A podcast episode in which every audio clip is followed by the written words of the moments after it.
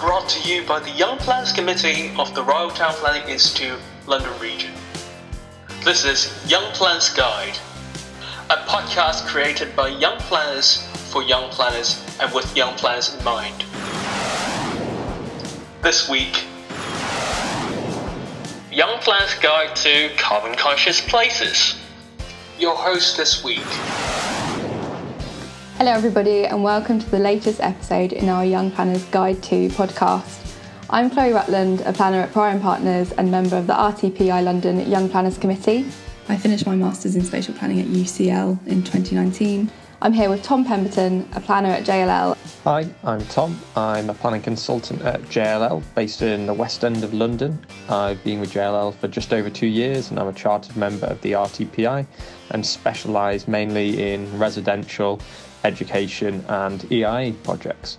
We're really excited to bring you the second full episode in our podcast series.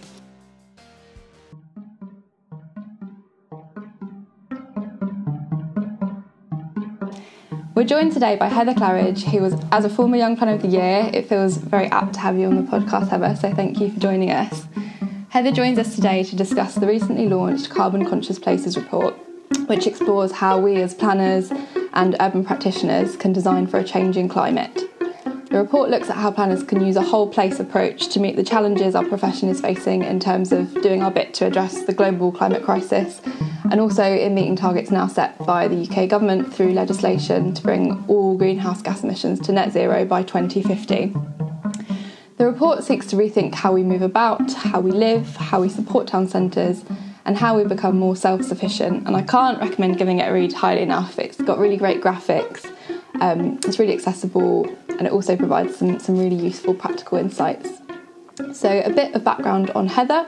She is a chartered planner and urban designer with a background in geography, a bit like everyone in planning. We've seen so many of us. Heather is currently on secondment to Architecture and Design Scotland, where most recently she's been leading the body's work on place planning for decarbonisation. As part of this work, Heather's team recently launched the report Designing for a Changing Climate Carbon Conscious Places, which we'll discuss a bit more today. Prior to being seconded at Architecture and Design Scotland, Heather has worked for Glasgow City Council since 2008, leading on a diverse range of spatial strategies, regeneration, and green and blue infrastructure initiatives. She has helped build creative partnerships within Glasgow's Canal Corridor and supported the development of the internationally recognised Stalled Spaces Initiative, a programme which enabled community groups and local organisations across Glasgow to develop temporary projects at underused sites within the city. She has also coordinated Glasgow's involvement in the Global Lighting Network, the LUCI, and led on its social cohesion pillar activities. In 2018, Heather won the RTPI Young Planner of the Year award. Whoop whoop and as a part of her prize, visited the city of Melbourne in Australia to explore how they are responding to climate challenges. Heather is co chair of the Academy of Urbanism Scotland Advisory Group, RTPI Urban Design Champion for Scotland, and an affiliate of the UN Habitat's Planners for Climate Action. In 2019 and 2020, she was listed as one of the Planners' top 50 women of influence. So, all round heavyweight in planning, we're really chuffed to have you on.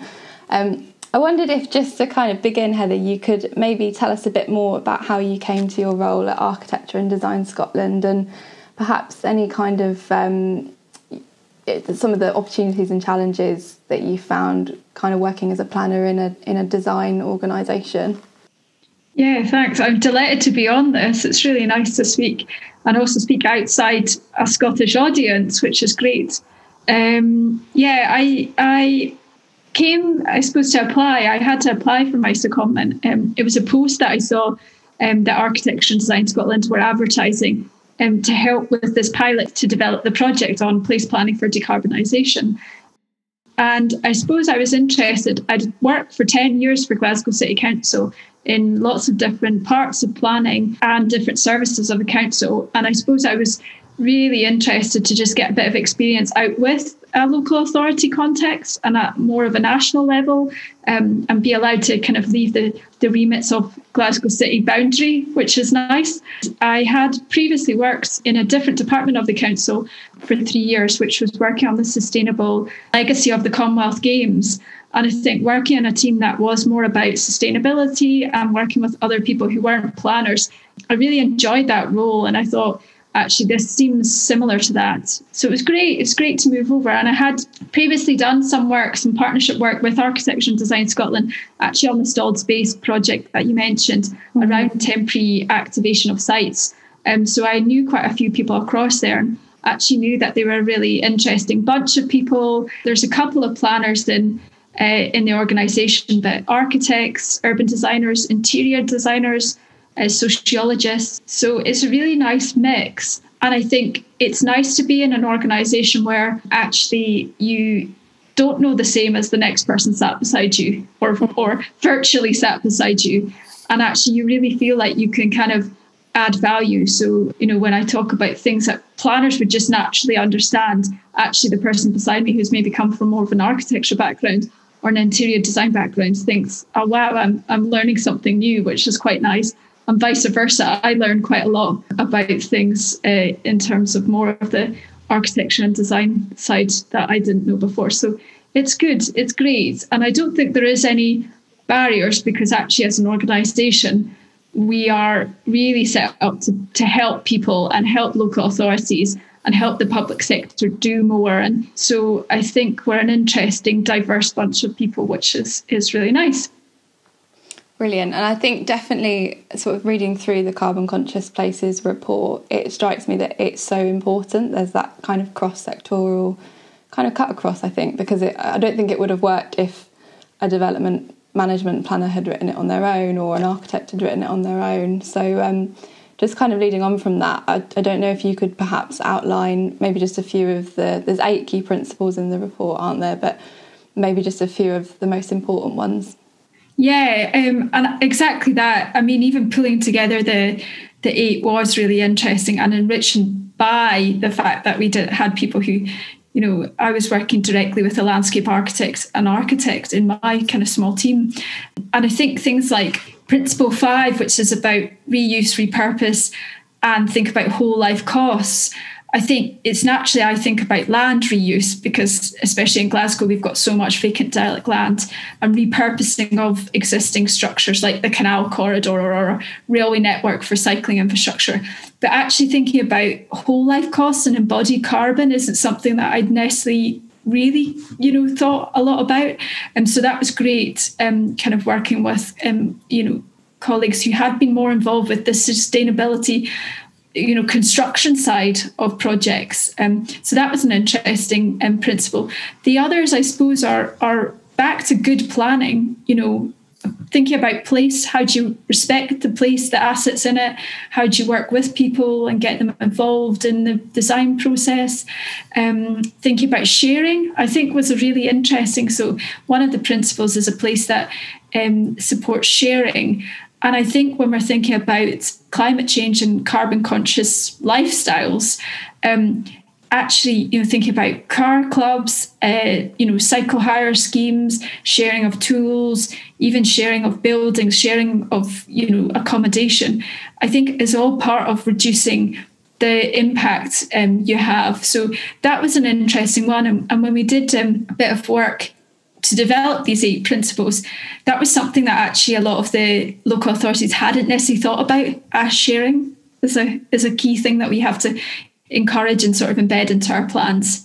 Um, but yeah, I mean, the eight are not a set of solutions by no means, but they're just almost prompts to get you to think about that whole place approach. And I think some, as I said, are rooted in good planning which is great. Mm-hmm. That actually, you know, if we do good planning, we can address climate change.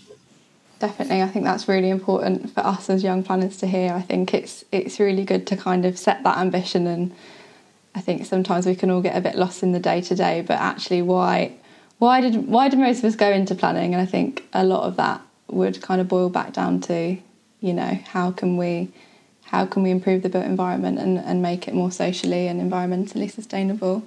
Um, Tom, do you want to chip in with the next? Yeah, I was just going to say, I thought um, one of the point principles I know was a network of small distance places, and that was really interesting. How you use the example of the border railway, which I know um, was kind of out of commission and then has been brought back into uh, commission over the last uh, couple of years, and interesting how that's kind of connected essentially a series of small little towns or uh, villages on kind of in the borders up, um, both together, more movement via public transport um, using the train, but also opening up, um, linking to Edinburgh, for example, if people want to use public transport to commute to work, which I thought was a really interesting example. I was going to kind of move on in terms of in the report, it kind of describes a learning by doing approach. And um, I was wondering if you could tell us a little bit about some of the pilot projects in the research and how they came about. I think the learning by doing approach is something that we really wanted to to do because we knew a little bit about you know what might be some of the solutions or what might be some of the barriers. But I think there was a lot we didn't know how do you scale it up? You know, how do you scale it up to a whole place scale or settlement scale? And what are some of the realities? Like we work in the public sector, so we're not naive to the fact that we're under reducing resources, people are being asked to do more with less. So I think we really wanted to test out what's a practical approach to this. So we did a call out to through um, our heads of planning network in Scotland to see if local authorities were interested in getting a bit of support for from us. Um, but I suppose the exchange was that we would get insight from actually having a practical project. So it's not theoretical, it's rooted in something that's a live place. We got a really good response back and we sort of whittled it down to four pilot projects based on a variation in geography, issues, scale, and stage the projects were at. So again, when I said it was nice to get outside, you know, the city council boundaries, it was great to get before uh, lockdown, get up to Shetland and get up to uh, Elgin and Moray and um, Loch Lomond and the Trossachs National Park and actually see, you know, places, which was really, really good. So yeah, there are four uh, our Shetland uh, Elgin city centre uh, Loch Lomond, the Trossachs, so Strathard's one of the biggest areas, and Glasgow. So Glasgow's the one that's quite close to uh, some of the work that I was doing uh, when I was working for the city council. And yeah, we worked. Um, so our kind of support was through workshops and we used lots of different tools and techniques to try and get people to think differently about the situation. And um, so we used things like timelines. So actually, what does 2050 look like? We had two different scenarios when we worked in Strathard and Loch Lomond in the Trossachs National Park. Of one that was like a sustainable growth model of investing in climate action, and the other was almost um, not investing in climate action, and you've got a decline in population. So that was really interesting to kind of show almost, you know, actually doing nothing is going to mean that the area will not be livable in the future you know, by 2050. And in Shetland, we used personas, which was the first time I'd used personas in a workshop setting. And it was great because we had five different types of people who would be the first residents in the area and how could they actually be supported their specific needs to live a lower carbon lifestyle. And I think that helped. And we were doing it with the councillors, with the local elected members. And they were thinking, oh, okay, but if I don't if I don't make a decision to put in the bus infrastructure first or the path networks closed off, actually people are going to be disadvantaged. And it's not just about, oh, you can drive in your car. If you're like a 13 year old kid or if you've got mobility issues, you're actually not living a quality life in, in the, the development. So I think that really hit home of kind of putting it almost in the needs of people. Um, you know, how do we actually, you know, create good good carbon habits versus bad ha- carbon habits. And I think that's so important on big developments where they're like a 10 year build out. Mm. What is it like to be the first resident? And because you don't necessarily know who's going to be moving in there, it's really hard. You can't just do an engagement with the, the local community because actually there isn't a community there. Yeah. Um, so that was good. So I learned a lot about just being in a different environment as well, being uh, working with different people and obviously we were able to sort of translate that into eight principles that we thought are rooted in kind of practice. They're practical helpful things um, but also they're aspirational as well because that's what we want like places to sort of strive to make sure you're doing better than we're doing at the moment. Yeah definitely. I think there's so much to be said as well for that kind of workshop type approach in terms of getting people to think outside the silo of their sort of day-to-day work which it's it's a completely natural thing to happen that you you know you'd only think about the things that you don't do day to day. But I think when you can say to someone, "Oh, if you place yourself in in that position or in that situation, and, and it, it's really it's really um, it's really enlightening. I think so. That sounds like a yeah a great way to do things. It was fun as well. I think the thing about it was fun because in one of the personas we had as like a climate activist, but her dad worked at the local oil refinery in Shetland. so the um, the councillors were saying, "Oh, I bet they have interesting conversations at the dinner table." So it's almost like they really got into like you know thinking about this role play of like, "Wow, we're this character," and I think again that brings things like you know a two-dimensional master plan to life. It's about people and the, and the life that people will live and the conversations that they'll have which i think is a great you know it's, it's such a powerful tool. And i think it was so good to see um, the councillors sort of get behind that and you know actually enjoy it as well because i think that's it. It's like workshops should also be fun. You know you're you're planning a place you're making a new community and that should be actually a fun fun thing to do. I think we as planners probably think that's, you know, that's why we got into planning, as you said, because we love, you know, actually thinking about you can create places. Um, so it's nice to be able to kind of share that with other people as well. I think um, for me, reading through the, the pilot projects as well, something that I found really useful as a practitioner, and I'm not sure if this was deliberate, but the choice the choice of project projects that you chose, it was a real spread across um, different development stages. Was that was that a conscious decision? Sort of. I'd love to say yes, but actually, um, it wasn't. It, we didn't intend to do that at the start. So we were when we did the call out to local authorities, we were looking for projects at a really early stage because obviously we would say get in at the earliest stage to have the biggest influence. But the one in Shetland came to us, which was already a master plan for the neighbourhood that had been developed and had been adopted by the council. So they were at that stage where they, as a council, had organised themselves to be the project implementation board. So to deliver the project, it's going to be public sector led um, and they'd set themselves up in different work streams. And we thought there was something in it that we could say, well, okay, climate change wasn't necessarily a driver for the project at the start, albeit it's good urban design principles your master plan's rooted on. But actually, how do you practically at that stage where you've got a project deliver that? And it was really interesting because when we got into the conversation with them about, well, what's the order of what's your phasing of the development? Like, what do you do first? They had a little bit of demolition and we were saying, okay, well, have you got your landscape strategy? Because you might be able to use some of the material on site. And if you don't, then that's probably something you need to do. How are you communicating where those uh, different uh, waste is going to? So, actually, again, that's carbon savings because they keep it on the island, they don't take things off. So, we we're kind of saying that's a communications thing that you could be saying we're doing great things in terms of circular economy. So that was that was interesting to be at that stage where it was like we have something that's a master plan and and I think it, again it gave us a bit more learning because we never you never get involved in a project at quite at the stage that you want to get involved in it. There's mm. always been something that's gone before you, be it another master plan or a strategy or something like that. So it does show you that you can still have good influence even if you come in at a stage where you've not been involved in the hand before. You can still you can still kind of yeah help with the project. So that was good. And, and again, because we were talking about a practical, actual place, it was like we were really feeling like we were being kind of helpful in terms of, you know, some of the things that we were doing. Uh, yeah, it's useful. It's interesting to hear how it was pushed, I guess, from the local authority side.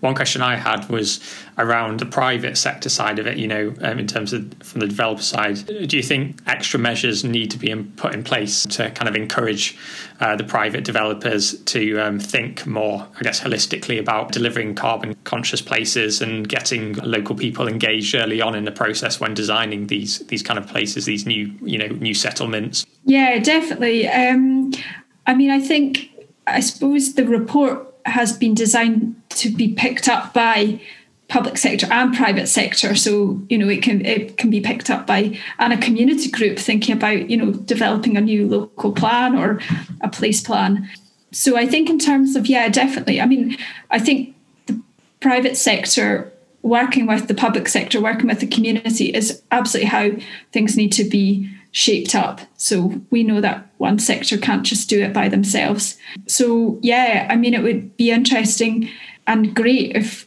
there's a project that you know was a master plan being developed by private sector that gets picked up and says i'm going to use your eight carbon conscious principles to shape the master plan for it.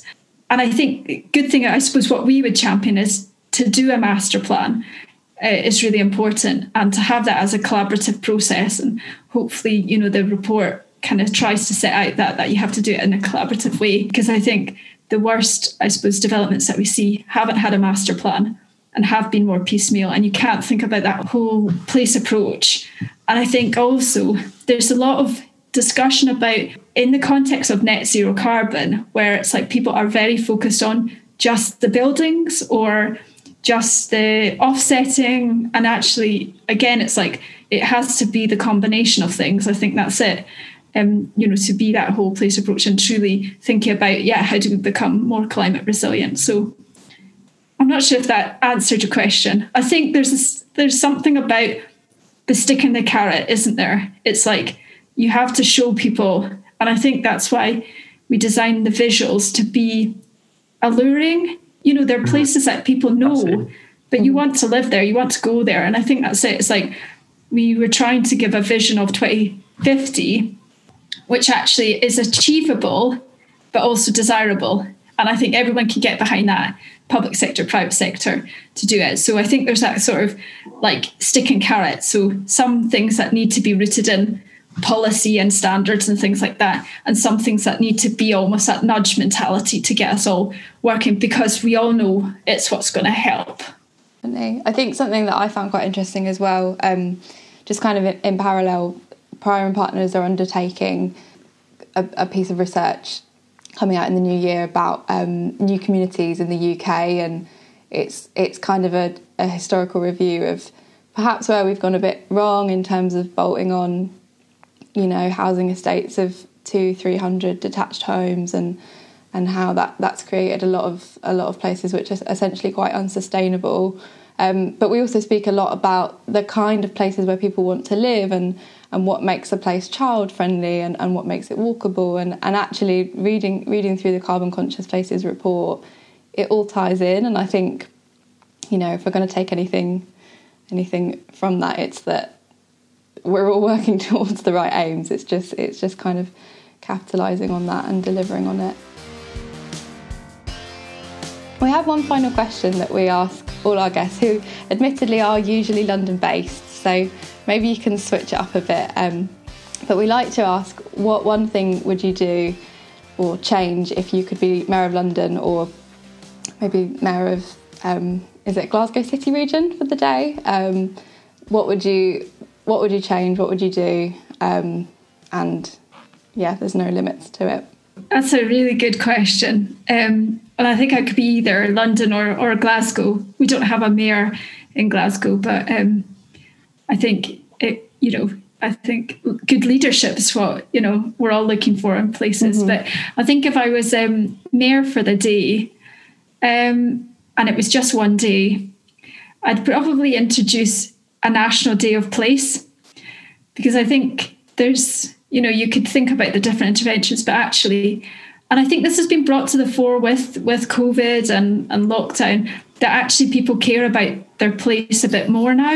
You know, place matters. And I think if you had a national day of place, and if you were only mayor, if I was only mayor for the one day, I would put that into be enshrined in law that there's a national annual year of place um, for the foreseeable next century to come. Um, and where maybe people think about yeah what what they love about their place what they might change. In scotland we've got the place standard tool which is a wheel of 14 different criteria which helps um, communities and groups and and officers um, sort of think about their place. So that's an exercise people could do. So perhaps maybe there'll be a on the the place day you might go out and do your place standard and sort of rate how your place was uh, functioning and what you might want to improve on it. So I think that would be a good one because I think that's it. It's like we need to mainstream this, don't we? That's like we as planners and urban designers know what good places look like. But I think actually people sort of forget or take that for granted. Um, mm. And it's maybe disconnected with the choices that they make about where they live. Mm. Yeah. And then they wonder why it's maybe not, you know, functioning quite as well as they it could be. Um, so a national day of place that would be my my campaign to introduce as mayor for one day. I love it. I think it's a great idea. Maybe lots of um, car-free street parties or something like that. um, thank you so much, Heather. It's been really, really interesting to hear all about the report. Um, and if you are interested in Heather's work, you can follow her on Twitter. Her handle is at HMC474. And you can also follow the work of Architecture and Design Scotland on Twitter. Their handle is at ARCDESSCO. And remember, you can follow us on Twitter using the handle at RTPI underscore London or just search Young Planners London and RTPI London on LinkedIn. You can also use a hashtag YP London Guide to follow our conversation. Um, so we'll wrap it up there, but thank you so much, Heather. It's been really great to speak to you. Thanks a lot. See you in two weeks' time.